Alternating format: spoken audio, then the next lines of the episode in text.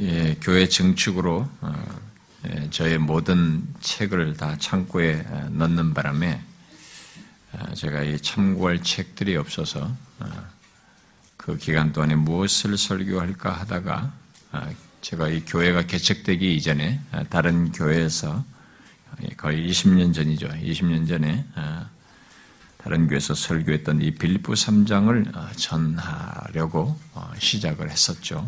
음, 그렇게 한 것이 먼저 빌립보서 2장 5절부터 아, 11절을 살피고 아, 이어서 이 3장 1절부터 아, 계속 살펴서 지난 시간에는 우리가 3장 13절을 살폈는데 이제 오늘 이게 마지막 절 14절을 이르게 되었습니다. 여러분 그동안 이 3장 내용 살폈던 것 기억하십니까?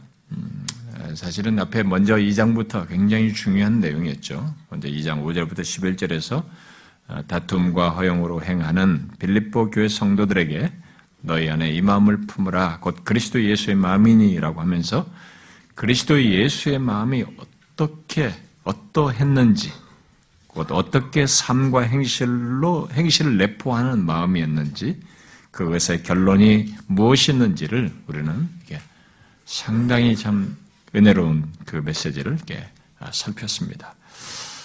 그리고 바울이 자신을 본으로 말하는 내용, 곧 과거에 유익하던 것을 들을 그리스도를 위하여 해로 여기고 음, 그리스도를 아는 지식이 최고이기에 현재적으로도 그리스도와 경쟁이 되는 것을 해로 여기는 삶의 본.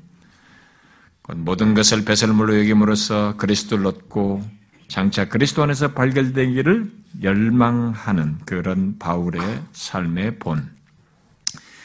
그리고 그런 최종이 있기까지 이 땅을 살면서 바라고 열망하는 것, 곧 그리스도와 그의 부활의 권능과 그의 고난의 참념을 알고자 하고 그의 죽으심을 본받아 죽은 자 가운데서 부활에 이르려고 하는 바울의 열망에 대해서 우리가 아, 살펴봤습니다. 여러분 그런 내용들을 기억하십니까?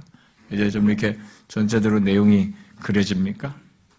그뿐만이 아니었죠. 네, 그 모든 과정 속에서 그렇게 그리스도를 더욱 알고 그를 본받고 닮고자 하는 그의 열망은 아직 온전한 상태에 이르지 아니었다고 하는 이런 거룩한 불만족을 가지고 그리스도 예수께 잡힌 바 된 그것을 잡으려고 달려간다는 그의 현재적인 태도와 열망을 이어서 살폈습니다.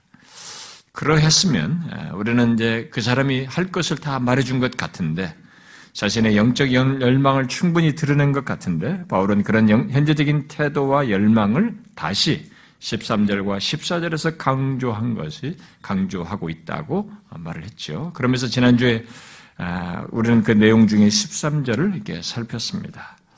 여러분들이 이제 설 명절을 보내러 간 우리 지체들이 예, 어, 상당히 있어서 지난주 말씀을 여러분들은 혹시 들었는지 잘 모르겠어요.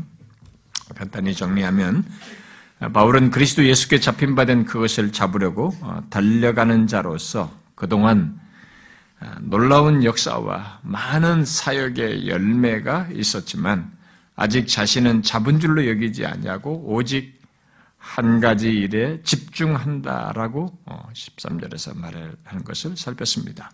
그 오직 한 가지 일이란 그리스도께서 자신을 위해 정하신 이상, 자신을 처음 만나셔서 붙잡으셔서 사로잡으셔서 자기 자신을 위해서 정하신 이상 또는 목표에 도달하는 것으로서 결국 자신의 남은 인생 동안 어떤 상황과 상태에 있든지 그 가운데서 그리스도를 더욱 알고 그를 본받고 그를 담는 삶을 살다가 부활에 이르는 것으로 어, 설명할 수 있고 어, 설명할 수 있다고 하면서 바로 그것에 집중하기 위해서 그는 뒤에 있는 것을 잊어버린다. 라고 말했습니다. 뒤에 있는 것이란 오직 한 가지를 붙잡는 현재의 노력이나 미래의 진보에 방해가 될 정도로 자신을 붙잡는 몰입하게 되는 과거의 모든 것을 말한다라고 했죠. 부정적인 것이든 뭐 긍정적인 것이든 그야말로 죄든지 뭐 상처든지 약점이든지 실패든지 반대로 성공이든 많은 수고를 한 공로든 아, 뭐 좋은 열매든 어떤 성과든 뭐 하나님 앞에서 했다고 할 내세울 만한 무엇이든지 그런 긍정적인 일까지도 다 이 오직 한 가지 일에 집중하지 못하게 하는 그런 것들은 다 과거의 것으로 잊어버려야 할 뒤에 있는 것으로 취급하면서 그것들을 의지적으로 잊어버리려고 한다라고 했습니다.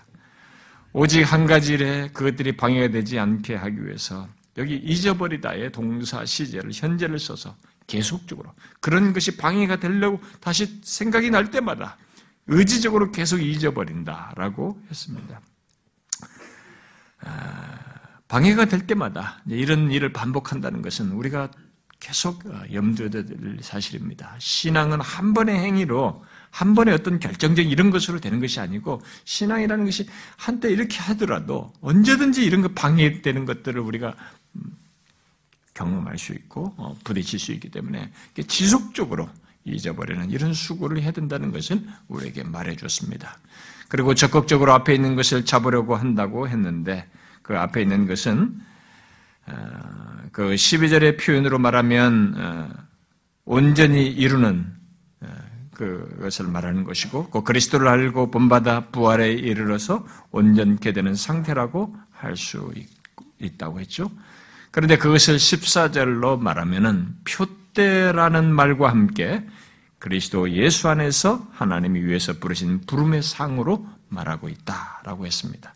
그래서 결국 앞에서 말한 것은 이제 그 어, 그것을 확장해서 어, 설명하면서 지금 반복하고 있는 것이 지금 13절, 14절의 내용이죠.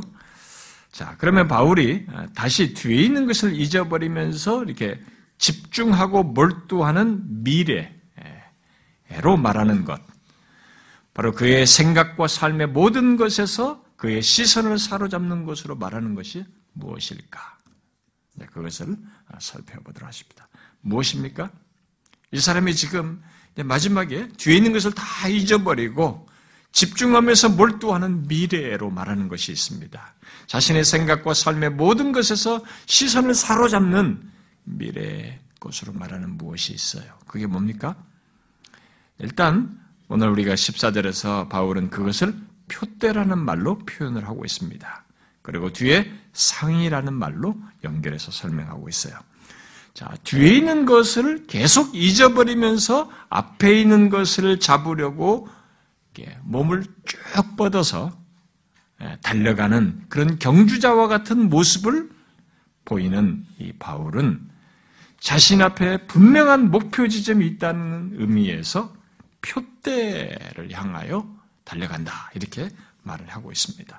여기 표대라는 말은 시선을 고정시키는 목표 지점을 뜻하는 말로서 마치 이게 경주, 지금 여기서 계속 경주 개념이 용어들이 사용되고 있잖아요. 이 경주자가 자신이 달려서 이르게 될, 이뤄야, 이르러야 할 꼬린 지점을 보면서 달려가는 것을 어, 말해주는 말이라고 할 수 있겠습니다. 여러분, 우리에게 이런 표대, 곧 달려가서 이르러야 할 목표 지점이 있다는 것을 알고 있습니까?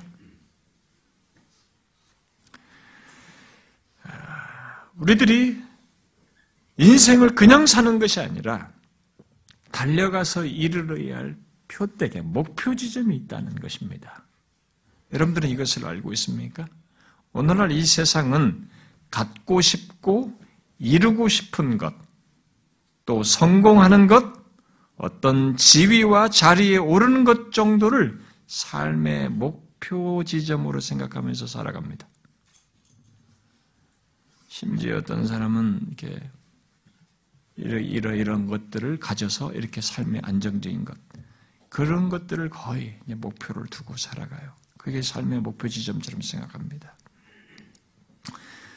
그러나 원하는 것을 갖고 난 뒤를 잘 보시면 우리가 어려서부터 성장하면서 봐왔지만 여기만 대학만 들어가면 그 다음에 대학 들은 직장만 가면 그 다음에는 뭐만 이루면 결혼하면 자식을 낳으면 이렇게 해서 뭔가 자꾸 자기가 앞에 두는 무언가를 두면서 이루고 이루고 이루고 난 뒤를 자꾸 보면 원하는 것을 갖고 또 이루고 싶은 것을 이루고 난 뒤에 또 성공을 한 뒤에 어떤 자리에 오르고 난 뒤에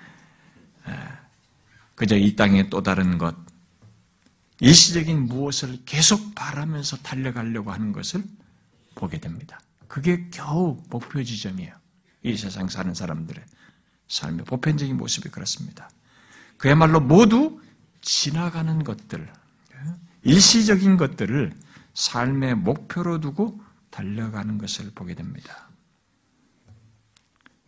근데 오늘 우리가 성경이 중요한 사실을 말해주는 것입니다. 그런 것들은 인생에 있어서 궁극적인 목표 지점이 되지 않는다는 것입니다. 우리에게는 다른 이 세상 사람들이 보지 못하는 다른 목표 지점이 있다는 것을 우리에게 말해주고 있습니다. 바울도 과거에는 그랬어요. 4절과 6절이 그걸 말해준 거거든요. 과거에도 그, 그랬습니다만, 이제 예수를 만나고 난 뒤에 다른 목표 지점이 있다는 것을 보고 우리에게 얘기를 해주는 것입니다. 그래서 예수 믿는 우리는 다른 삶의 목표 지점이 있다라는 것을 말하면서 우리에게 그것을 알고 그런 삶을 살 것을 본으로 얘기해 주고 있습니다.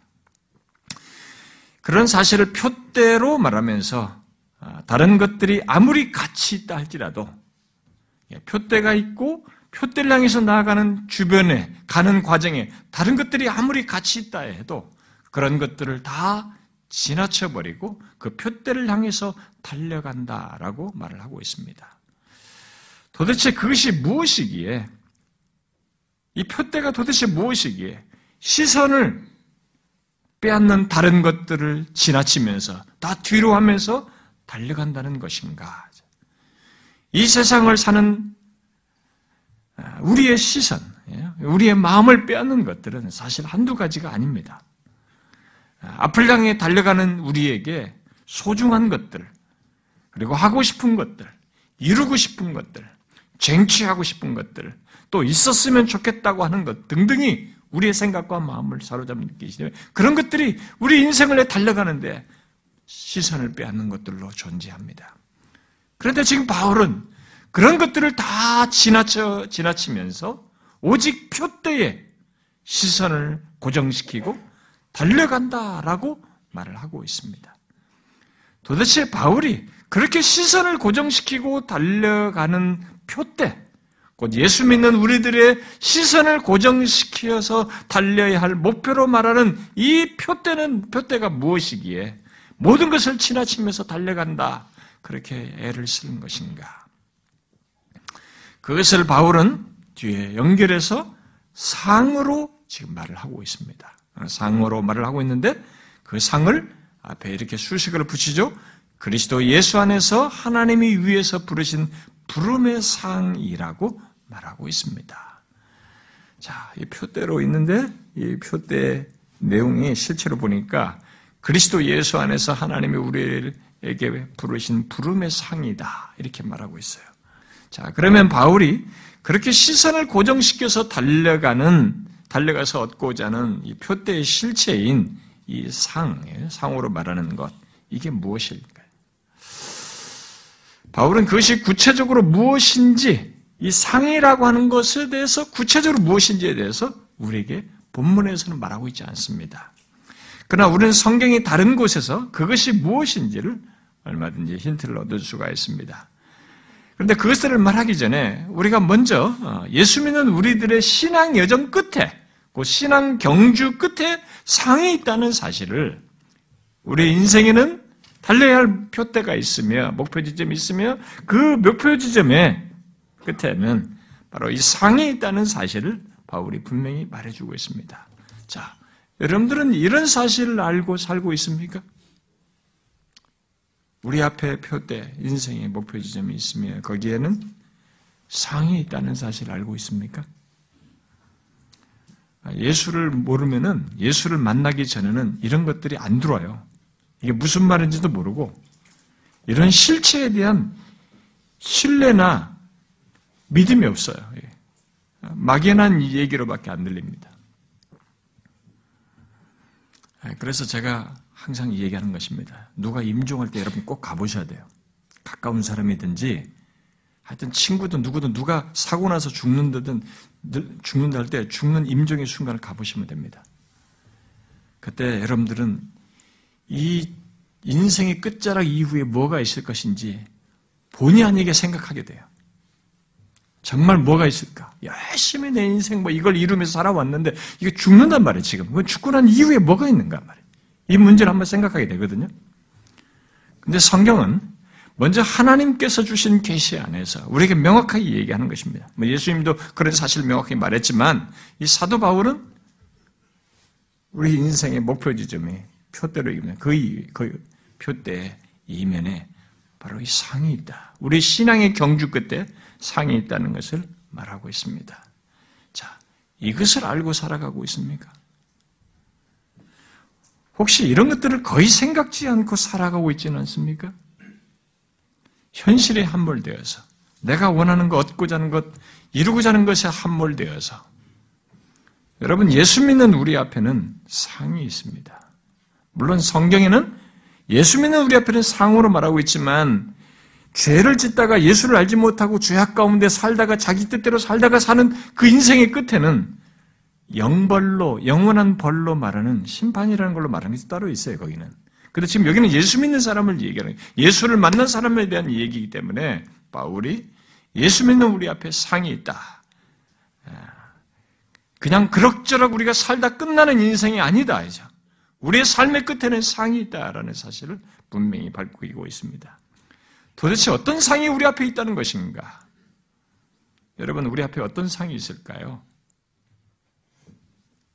옛날 부흥사들이 말하듯이 누구는 개털 모자 쓰고 누구는 좋은 금멜류관 쓰고 막 그런 차별 있게 하는 어떤 뭐 이런 식으로 어, 상을 얘기하는 것일까요?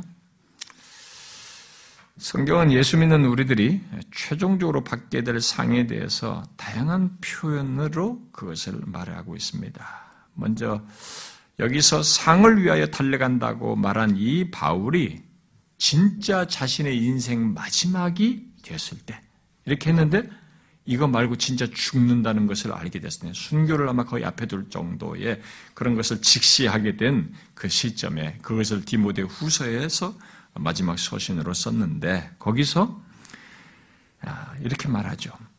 나의 달려갈 길을 마치고 라고 한 뒤에 이제 후로는 나를 위하여 의의 멸류관이 예비되었다. 그래서 달려가는데 달려간 이후에 있게 되는 그 상으로서 말하는 것이 의의 멸류관이다. 라고 하면서 이 상을 의의 멸류관으로 말했습니다.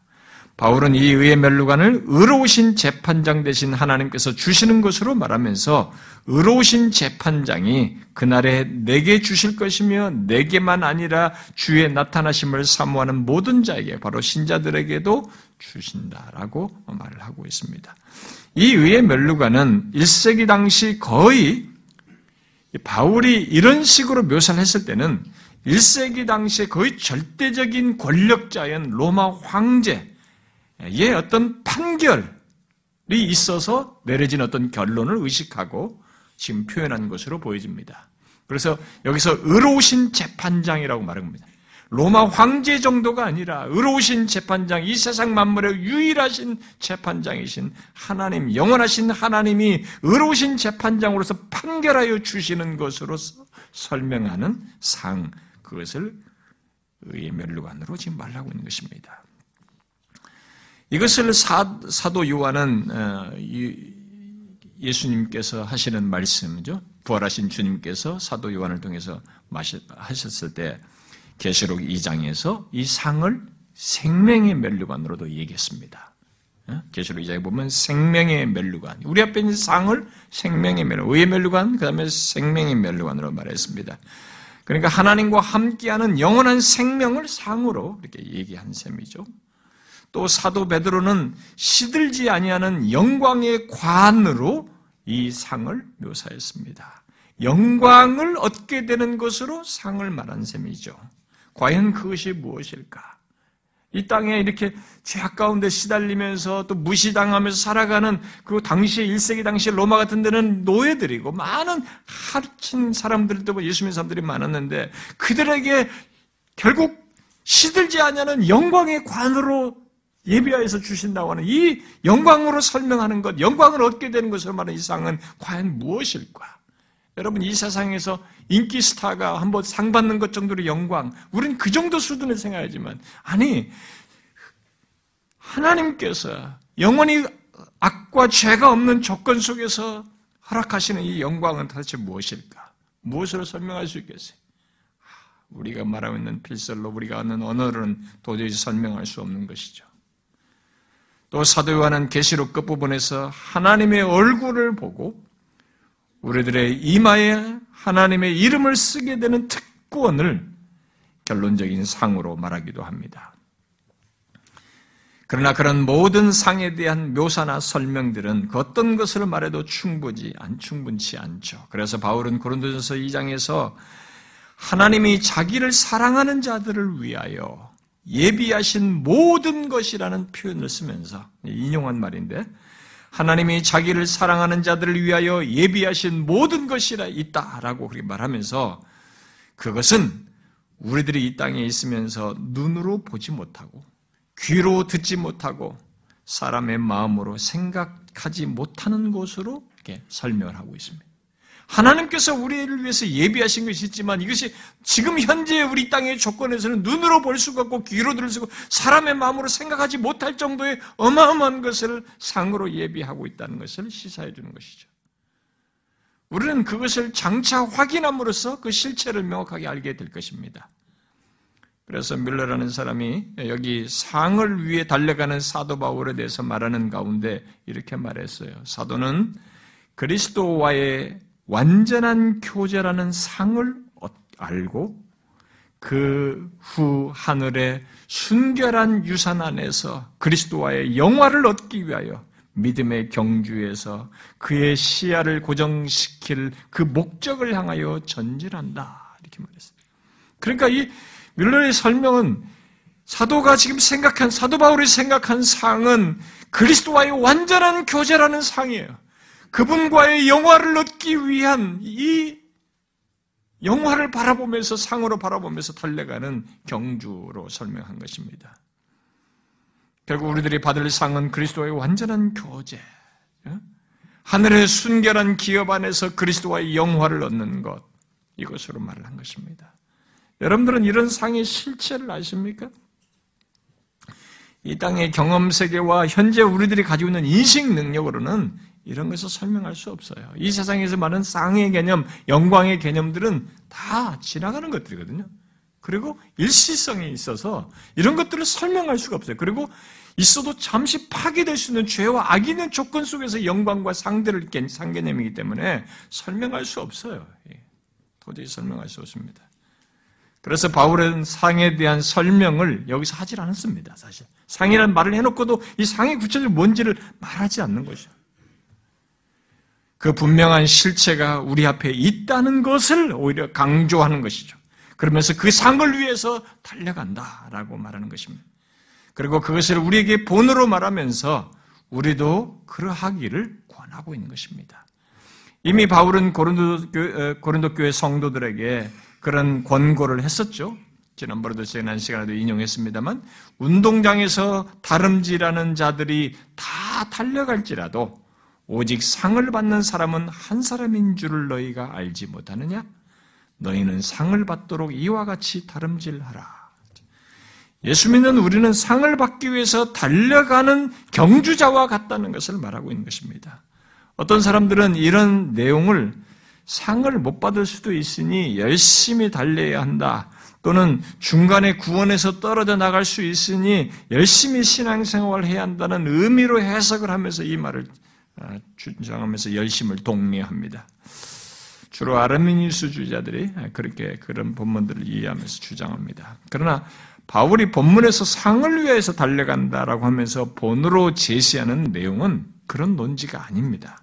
잘 보시면 표대를 향하여 또 상을 위하여 달려가는 자의 자격과 조건이 오늘 본문에 분명히 나와 있습니다. 본문은 예수 믿는 우리의 경주는 누가 상 받을지 마지막에 가서 아는 것이 아니라 이 세상, 그 세상의 경주는 그렇죠. 이 세상의 경주는 마지막에 가서 아는 그런 세상의 경주인데 그런 것과 다른 경주다. 그죠. 비록 바울이 끝에 승리자가 상을 받는 것을 이 세상 경주 개념에서 활용해서 말하고 있긴 하지만 이 세상의 경주와는 근본적으로 다른 사실을 오늘 본문에 말해주고 있죠. 무엇입니까? 표대를 향하여 또 상을 위하여 달려가는 우리 그리스도인들은 처음부터 상을 받도록 부름받았다는 것을 말해주고 있습니다. 그렇죠? 처음부터 상을 받도록 부름을 받아서 달려가는 자들입니다. 일반 경주에서는 누가 상 받을지 처음에는 모르다가 경주가 끝난 뒤에 승리자가 결정되어서 단상으로 불러가지고 그에게 상을 줍니다. 그러나 예수 믿는 우리들이 하는 이 영적인 경주는 그 경주가 시작될 때부터 상 받을 자로서 달려가는 것입니다. 그리고 상을 향해서 달려가는 것이죠. 바로 그 사실을 본문은 그리스도 예수 안에서 하나님이 위에서 부르신 부름의 상이라는 말로 표현을 하고 있는 것입니다. 무슨 말이에요? 그리스도 예수 안에서 하나님께서 위에서 부르신 자들은 곧 그리스도인들은 처음부터 상을 위하여 부르심을 받아서 달려간다 이 말입니다. 여기 하나님께서 위에서 부르신 부름이란 하나님께서 바울을 처음 부르셨을 때 말하는 것으로 어, 설명할 수 있습니다. 곧 예수 믿는 우리들 모두가 처음 예수 믿도록 부르셨을 때 받은 것을 두고 말하는 것입니다. 그런데 그 상을 위한 부르심을 왜 하나님이 위에서 부르신 부름이라고 했는가? 그것은 옛날 이게 아테네 그리스죠. 옛날 아테네에서 올림픽 승리자가 상 승리자를 이렇게 상 주기 위해서 주로 이렇게 월계관을 씌우기 위해서 왕이 자기 앞으로 이렇게 불러서 씌었던 것 같은 모습을 연상하여서 예수 믿는 우리들이 하나님 앞에 나아가 상 받게 될 것을 생각하고 이렇게 묘사하는 것으로 보여집니다. 그래서 히브리서 기자는 이런 부르심을 하늘의 부르심이다. 성경은 우리 우리 하나님께서 우리를 부르심을 이렇게 하나님이 위에서 부르신 부르심으로 또 히브리서 기자는 하늘의 부르심으로 이런 식으로 묘사를 한 것이죠. 그러므로 예수 믿는 우리들은 처음부터 우리에게 위에서 부르신 부름, 또 하늘의 부르심을 받아서 이 땅을 살아가는 사람들이고 그 부르심의 결론에는 상이 있어요. 상이 있어서 예수 믿는 우리들 모두 하나님이 위해서 부르신 위에서 부르신 부름의 상을 위해서 달려가는 자들로서 이 땅을 살아가는 것입니다. 여러분은 자신들이 그런 자인 것을 알고 있습니까? 자신들이 위해서 부르신 부름의 상을 위해서 달려가는 그런 사람들인 것을 알고 있습니까? 바로 자신이 상을 위해서 부름받았다. 그래서 지금 그걸 뜻서 달려가야 된다 라는 걸 알고 여러분이 살아가고 있느냐는 것이에요. 어떻습니까? 그것을 알고 위에서 부르신 그 부름의 상을 위하여 바울처럼 달려가고 있는가? 본문은 이 상을 위한 부르심, 바로 하나님이 위해서 부르신 부름은 아무에게나 있는 것이 아니라는 것을 분명히 밝히죠. 그것은 본문이 말하는 바대로 오직 그리스도 예수 안에서 하나님께서 부르신 것 그 대상들에게만 있는 것으로 말하고 있습니다. 그 말은 상을 위해 부름받아 달려갈 수 있는 자격과 조건은 하나님께서 그의 그들의 반역과 죄에서 불러내시고 그리스도의 십자가를 통해서 화목하게 하신 것에 근거해서 하나님 자신께로 이끄시는 자, 결국 그리스도 예수 안에 있는 자, 그리스도와 연합한 자라는 것을 우리에게 말해주고 있는 것입니다. 아무나 이 영적인 경주를 하는 것이 아닙니다. 그래서 여러분들이 잘 보시면 누구에게나 영적인 경주를 하라고 신앙의 경주를 하라고 해서 하는 게 아니에요. 주변을 보십시오. 이 영적인 경주를 모두 합니까? 아닙니다.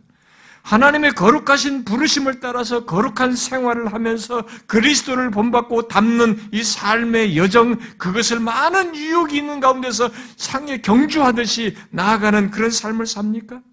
누가 죽은 자들 가운데서 부활에 이르려고 애쓰면서 소망 가운데 달려갑니까? 그것은 아무나 하는 게 아닙니다.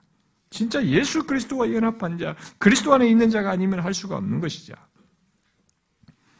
하나님은 아무나 위에서 부르신 부름의 상을 받도록 하지 않으시고 자신이 그 상을 위하여 부르신 자들을 예수 그리스도 안에서 곧 그의 공로에 의해서 또 그리스도와의 연합 속에서 상을 받도록 부르심으로써 받게 한다는 것을 명확히 하고 있습니다.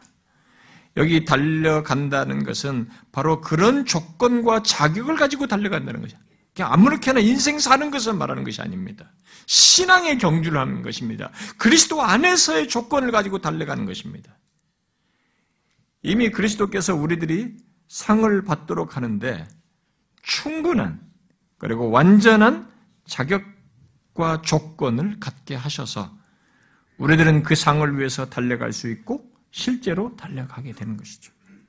여기 하나님이 위해서 부르신 부름의 상은 오직 그 조건에서만 바라볼 수 있고 그 상을 위해 달려갈 수 있으며 마침내 얻을 수 있습니다. 바로 그런 조건 속에 있는 바울은 그리스도를 본받아 그를 담다가 마침내 얻게 될 그 상을 표대로 두고 달려간다라고 말하고 있습니다. 바로 하나님을 대면하여 보고 알고 그의 생명을 영원토록 누리게 되는 최종적인 그 상을 얻기 위하여 다른 것들을 다 지나치면서 거기에 견론을 팔지 아니하고 이 너무 선명하게 앞에 있는 이 표대를 향해서 열심히 달려가는 것으로 말을 하고 있습니다.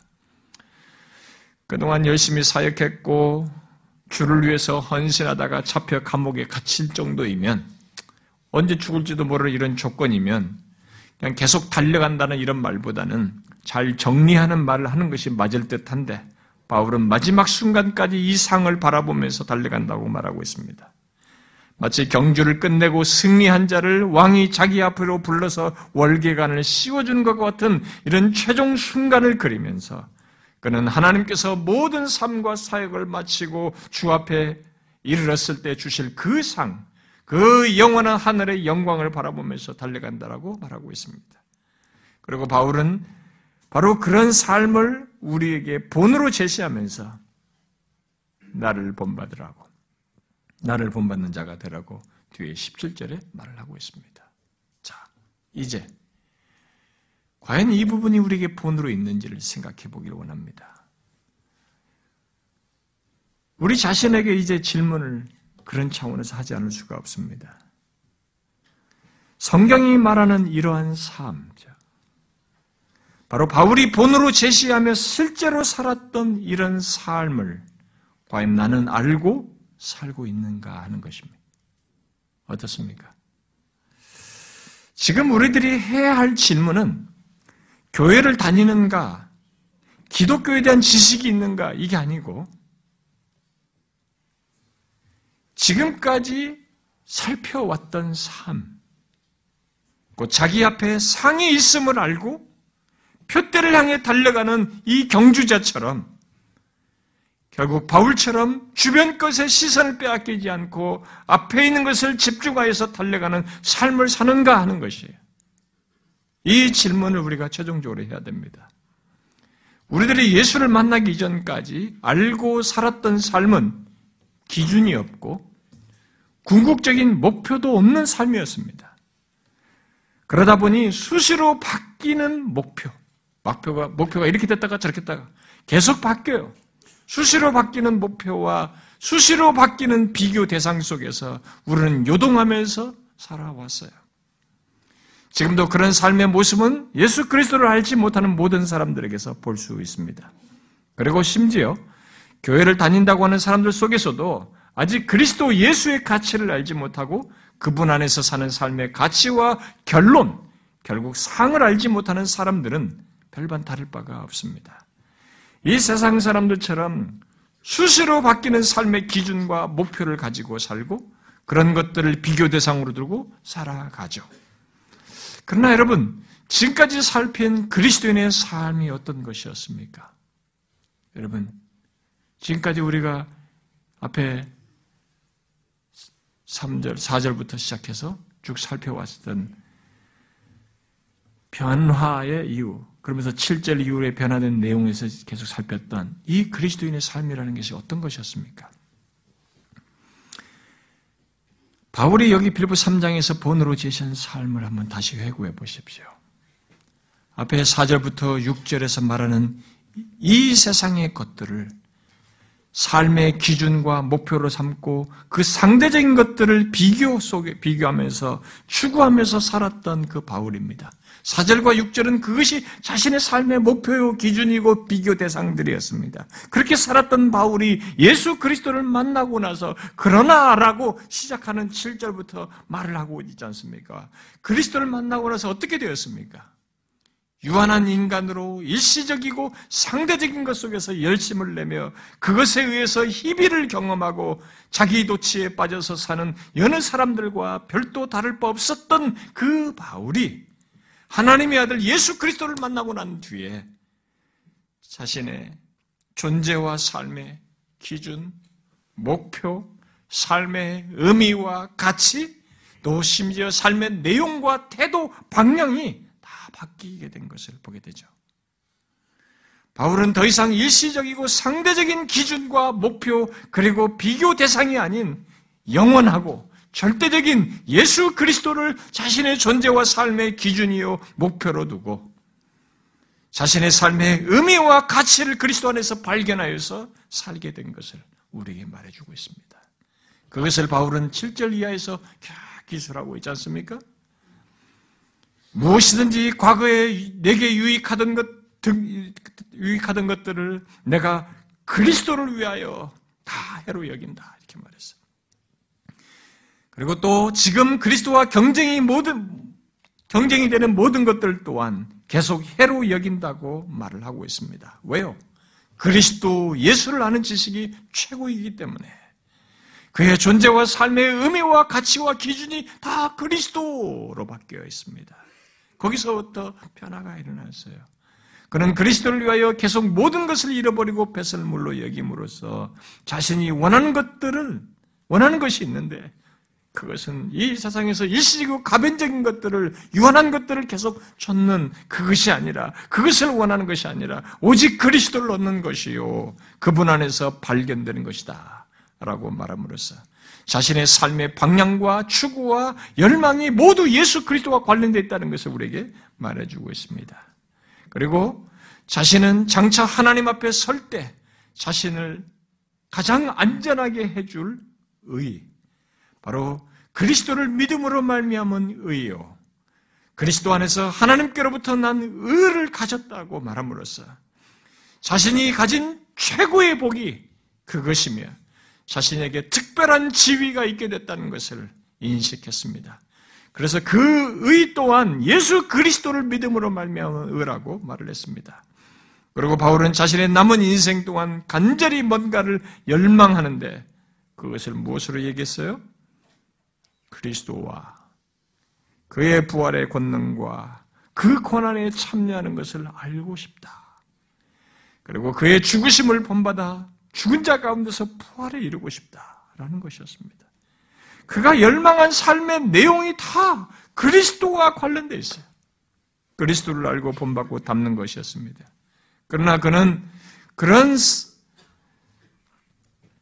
자신의 삶에 있어요. 이런 기대하는 바의 상태에 아직 온전히 이르지 못했다는 거고, 다는 것을로 인지하고, 오직 내가 그리스도 예수께 잡힌 바 된 그것을 잡으려고 달려간다. 라고 말했습니다. 무엇을 잡으려고 달려간다고 말했습니까?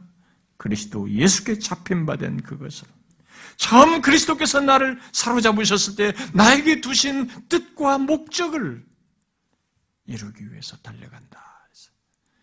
그는 삶의 집중성을 갖기 위해서 그런 것에 대한 더 집중성을 갖기 위해서 뒤에 있는 것을 잊어버리고 오직 한 가지를 생각한다. 바로 예수 그리스도를 본받고 담는 가운데 부활에 이르는 것이요. 그리스도 예수 안에서 하나님이 위해서 부르신 부름의 상을 위하여 달려간다. 삶의 시선과 목표가 다 어디예요? 예수 그리스도를 본받으면서 사는 것이고 그분 안에서 얻게 될 상입니다. 여러분 전체 내용 속에서 이 사람의 삶을 움직이는 근원부터 그의 삶의 이유와 의미와 기준과 방향과 삶의 내용과 모든 대상과 비교 대상과 목표까지 다 무엇인지 보십시오. 놀랍게도 전부가 다 예수 그리스도와 관련되어 있어요. 이것이 예수 그리스도를 만나고 난 뒤에 생긴 변화입니다. 삶의 모든 것, 진짜 우리 인생의 의미와 가치며 방향이며 목표며 모든 것이 다 바뀌게 되는데 거기에 결정적인 그리스도이고 그 중심에 그리스도가 있어요. 자, 우리도 똑같이 예수 그리스도, 이 예수 그리스도를 믿고 있기 때문에 우리는 질문을 해야 됩니다. 그리고 그 질문 속에서 우리의 삶은 어떠한지를 한번 생각해 봐야 됩니다. 그리고 지금 삶의 여정이 어떠한지, 목표가 어떠한지, 방향이 어떠한지 생각해 봐야 되는 것입니다. 여러분, 예수 그리스도가 이렇게 우리의 삶의 근원이요, 이유이고, 의미와 목표요, 기준이 되는 절대적인 참조점이요, 대상이 되신다는 것을 알고 있습니까? 여러분도 똑같습니까? 예수 그리스도가 자신의 삶의 근원이요, 이유이고, 의미이고, 목표이고, 기준이며, 절대적인 참조점이고, 비교 대상이십니까? 그래서 여기 바울처럼 여러분도 예수 그리스도를 똑같이 그런 분으로 두고 살고 있습니까? 정말 예수 그리스도를 만난 사람들은 자신의 존재와 삶의 중심에 이런 변화를 갖게 됩니다. 그래서 더 이상 4절부터 6절에서 말한 것과 같은 일시적이고 상대적인 이 세상의 것들을 삶의 기준과 목표 비교 대상으로 삼지 않습니다. 그런 것들이 삶 속에 있어서 유용한 것들이고 도구처럼 썼다가 벗었다가 사용하고 활용하는 것이고 하나님의 선물 개념으로서 있는 것입니다. 어떤 사람은 많이 주기도 하고 어떤 사람은 적게 주는 이런 것에서 하나님이 주시는 영역의 것이긴 하지만은 그것이 삶의 기준이요 목표 비교 대상이 되는 것은 아니라는 것입니다. 오히려 바울처럼 절대적이고 영원한 비교 대상을 두고 그를 향해서 달려가는 이것이 하나님의 백성, 예수를 만난 자의 삶이라는 것입니다. 뭐예요? 예수 그리스도를 본받고 담는 삶을 살다가 부활에 이르는 것. 그것을 자신의 삶의 의미와 가치와 방향과 목표로 삼고 산다는 것입니다. 그것을 여기 3장의 표현으로 말하면 그리스도 예수께 잡힌받은 13절을 말하는 잡힌받은 그것이고 하나님이 위에서 부르신 부름의 상을 위해서 달려가는 것입니다. 여러분 어떻습니까? 바로 그것이 예수 그리스도를 믿는 자에게 생긴 삶의 변화인데 이런 삶의 변화가 여러분들에게도 생겼습니까? 그리고 이런 삶을 사는 자입니까? 오늘날 이 시대에 너무 먼 얘기를 하고 있는 것입니까? 예수 그리스도를 만남으로써 이런 변화를 갖고 사는 것이 성경이 말하는 신자의 삶인데 이게 뭔 얘기, 너무 먼 얘기인가요? 물론 예수 그리스도를 믿는 자가 일시적으로 시험에 빠져서 그리스도가 아닌 다른 것들을 기준과 비교 대상으로 두고, 두고 미끄러지는 일, 잠시 시험에 들어서 사는 그런 일이 있을 수 있습니다. 물론 그때는 죄에 미끄러지게 되고 신앙과 삶의 혼란을 겪는 순간이기도 합니다.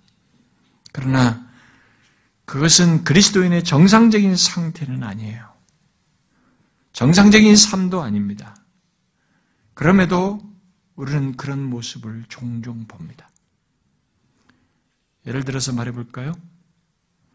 예수 믿는다고 하면서 계속 다른 사람과 자기를 비교하는 사람들을 한번 생각해 보십시오. 다른 사람의 출신 성분, 여기 4절부터 6절에 말하는 같은 그런 조건들 말이죠. 출신 성분. 그 사람의 삶의 조건, 부유한 조건, 더 나은 조건, 그 사람의 성공 여부, 심지어 그 사람의 성장 배경까지, 부모 배경까지, 자식들의 실력과 성공 여부까지 비교하는 사람들을 한번 생각해 보십시오. 그 사람은 이제 비교할 때마다 저 사람은 이런 게 있고 그래서 저렇게 또 여유롭게 살고 그런데 내게는 이런 것은 없고 내게 없는 저것이 저 사람들은 있고 적고 저 사람은 승진도 잘하고 돈도 잘 버는 것 같고 이런 것들을 비교하면서 사는 것을 한번 생각해 보십시오. 실제로 그런 일은 흔하거든요. 그런 식으로 일시적인 것을 비교 대상으로 삼는 것을 한두 번 갖는 것 정도가 아니라 수시로 그런 비교 속에서 불만을 가지고 사는 것을 한번 생각해 보십시오. 그런 사람에게 본문 같은 삶은 어떻겠어요? 이건 이론이에요. 야, 그건 야, 특별한 사람들 얘기지. 어떻게 그러고 세상 사니? 이렇게 말할 것입니다. 예수 그리스도를 모르는 사람들에게는 그렇게 사는 것은 아무런 문제가 되지 않아요.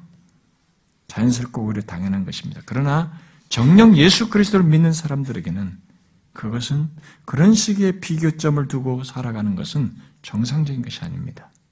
그는 예수 그리스도를 아는 것을 최고로 여기고 있지 않은 것이며 그리스도 예수께 잡힌받은 그것을 생각지 않고 있는 것이고 그것을 잡으려고 달려가지 않고 있는 것입니다.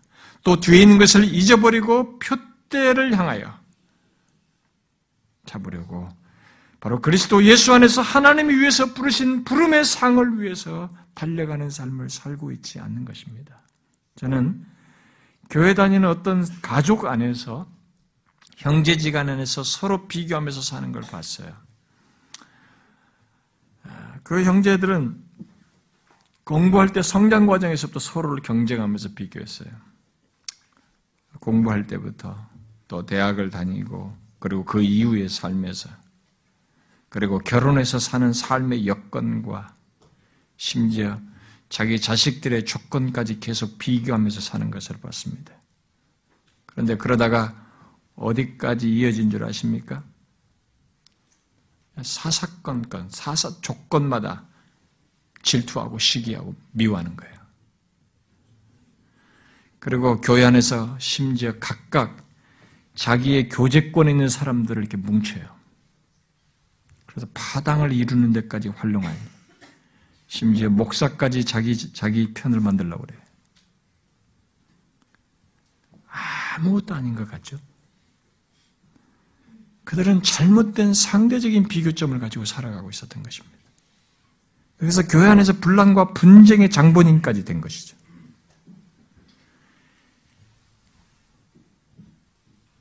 여러분이 형제지간이 아니어도 이런 유사한 비교 속에서 그런 시기 질투하면서 빗나간 삶을 사는 사람을 여러분들이 보았을 거예요. 결정적으로 그 무엇을 놓치는 것입니까? 본문과 같은 삶을 모르는 것입니다. 교회를 다니는데 본문과 같은 삶을 모르는 것이에요. 아니 빌립보 3장 4절부터 6절과 같은 일시적이고 상대적인 세상 기준과 목표 바울이 다 배설물처럼 여겨버린 그런 기준과 목표, 비교 대상을 여전히 두고 살아가는 것입니다. 저 같은 목사들도 본문과 같은 이 절대적이고 영원한 기준과 목표를 존재와 삶의 중심에 두는 것을 잊고 자꾸 비교해요.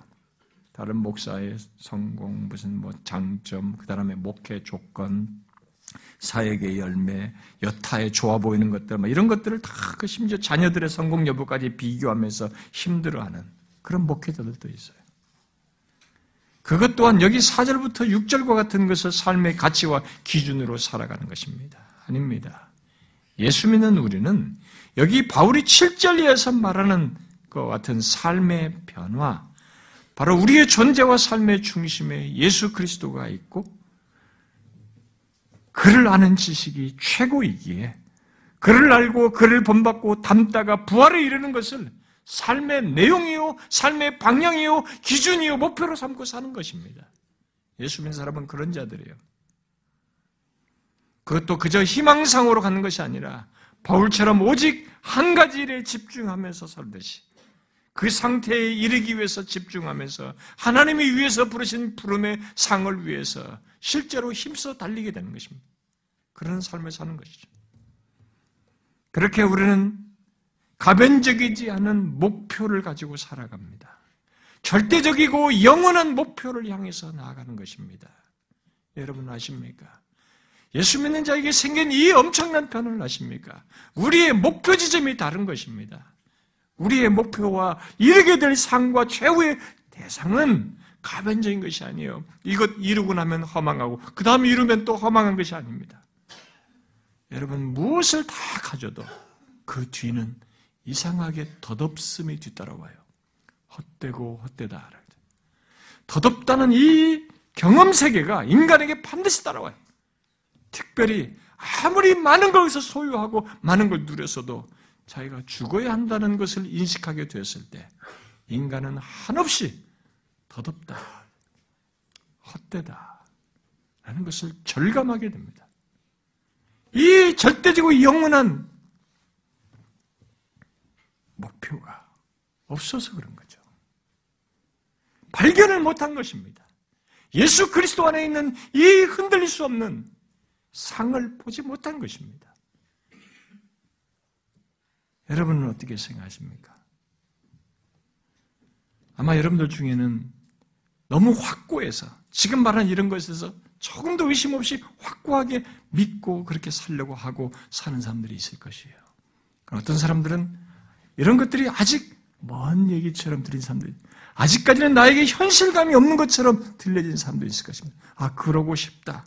이 정도로 생각하는 사람이 있을지도 모르겠어요. 어떤 사람은 반대로 이런 게 어떻게 가능하냐. 아직도 4절부터 6절에서 말하는 것 같은 것들을 가치 있게 여기며 그런 것들을 비교 대상으로 삼고 추구하며 열망하면서 목표로 두고 살아가는 사람도 있을 것입니다. 그러나 여러분, 우리는 이 하나님의 계시된 말씀에서 답을 얻어야 됩니다. 인간의 삶은 그냥 그럭저럭 살다 끝나는 삶이 아닙니다. 반드시 끝 이후에 하나님의 판결이 있습니다. 한 번 죽는 것은 정한 것이요. 그 이후에는 심판이 있다고 하셨습니다. 거기서 예수를 알지 못했던 사람은 끝없이 덧없는 것을 추구하다 이르게 된 그 결론, 그리고 자기가 지은 죄에 대해 상한 결론에 이르게 됩니다. 그러나 예수 그리스도 안에서 그 어떤 것도 비교할 수 없음을 알고 발견하고 이렇게 달려온 사람은 그때 그 이후에 있는 상을 바라보게 됩니다. 무엇으로 설명할 수 있겠어요? 이 유한한 존재, 고장나고 한계가 있고 여러 가지 어려움이 있는 이런 조건이 영원하신 하나님을 대면하여 그 말로 형용할 수 없는 영광을, 하늘의 영광을 영원토록 누리는 이 상을 무엇으로 설명할 수 있겠습니까? 그것은 영적인 경주자에게만 주어지는 것입니다. 하나님은 처음부터 우리를 그 영적인 경주자로 부르신 것입니다. 예수 믿는 자들은 처음부터 그 상을 위해서 달려가도록 부르신 것입니다. 그래서 진실로 예수 믿는 사람은 이 상을 위해서 달려가는 사람이에요. 그리고 예수 믿는 사람은 달려가야만 하는 것입니다. 멈추는 것이 아니에요. 중간에 머뭇거리는 것이 아닙니다. 여러분, 일시적이고 상대적인 것들을 비교하면서 열등감에 빠지고 절망하게 되고 시기하고 질투하고 그러면서 죄짓지 말고 혼란 속에 빠지지 말고 예수 그리스도를 더욱 알고 본받고 그분을 닮는 가운데 부활에 이르기를 열망하십시오. 그리스도께서 처음 우리를 붙잡으셨을 때 두신 뜻이 있습니다. 우리를 이 세상과 반역과 지각 가운데 우리를 처음 부르셨을 때 그냥 구원이라는 걸 주신 것이 아닙니다. 누구든지 이유 없이 부르셨을 때 그리스도께 사로잡힌 바 된 그것이 있는 것입니다. 우리에게 주신 뜻이 있는 것입니다. 처음 붙잡아서 두신 그 뜻과 목적을 이루기 위해서 달려가야 하는 것입니다. 특히 우리 앞에 상이 있다는 것을 잊지 마십시오. 하나님이 위에서 부르신 부름의 상이 있습니다. 상을 미리 주시기 위해서 부른 것이고 그 길을 가도록 우리를 부르신 것입니다. 그것을 표대로 두고 달려가야 합니다. 여러분 우리 앞에 표대가 있습니다. 인생을 살면서 표대가 있음을 알고 사는가 모르고 사는가는 완전히 다른 것입니다. 여러분들이 아침에 일어나서도 저녁에 같이 잠자리 들 때도 내 인생의 이 흐름의 여정 속에 내 앞에 있는 상, 이 표대를 바라보면서 의식하면서 살아야 하는 것입니다. 별것 아닌 것 같은 인생이지만 나만큼은 내 인생에 의미 있다고 할지 모르지만 여러분 위에서 보면 수천 년 동안 수많은 사람들이 살다가 갔습니다. 자기 딴에는 몇십 년 길어 보일지 모르지만 위에서 보면 다 지나가고 지나가 지나가는 짧게 짧게 살다가 지나간 인간들의 삶이에요. 근데 하찮아 보일 것 같은 그 인간들의 삶에 대해서 이렇게 고귀하고도 놀라운 사실을 우리에게 말해준 것입니다. 사람들이 알아주든 못 알아주든 이 세상에서 멸시를 받든 어쨌든 예수 그리스도를 만난 자의 삶의 여정의 끝에는 하나님이 처음부터 불러서 예비한 상이 있다는 것입니다. 우리는 그것을 알고 달려가야 되는 것이죠. 영원한 영광이라는 상을 향하여 한눈 팔지 않고 달려가야 하는 것입니다. 잊지 마십시오. 우리가 침상에 늦기 전에, 아니, 운명의 임종을 가기 이전에 지금부터 이 사실을 알고 삶의 의미를 새롭게 해서 살아야 되는 것입니다. 영세적이고 허무적인 것이 아니라 오히려 삶을 새로운 가치를 받, 이 새로운 가치로 이해하고 살아야 하는 것입니다. 아, 너무나 복되고도 영광스러운 것이 우리 앞에 있다. 이 세상의 젊은이들이 지금 너무 미래가 어둡다고 불확실성 속에서 허무해하지만 아니에요. 그것들은 우리가 추구하는 것들은 다 일시로 지나가는 것들입니다. 아무리 무엇을 소유해도 다 놓아야 하는 것들이고 지나가야 한다는 것입니다. 그러나 영구한 것이 우리 앞에 있어요. 예수 믿는 사람들에게 예수 그리스도로 말미암아 있게 된 영구한 것이 있는 것입니다. 영원한 영광이라는 상이 있어요. 그것을 위해서 그리스도께서 십자가에서 죽으시고 이루신 것입니다. 이것을 잊지 말고 바울처럼 우리도 신앙의 경주를 이런 정도의 열심을 가지고 열망하면서 달려갈 수 있기를 바랍니다. 기도합시다.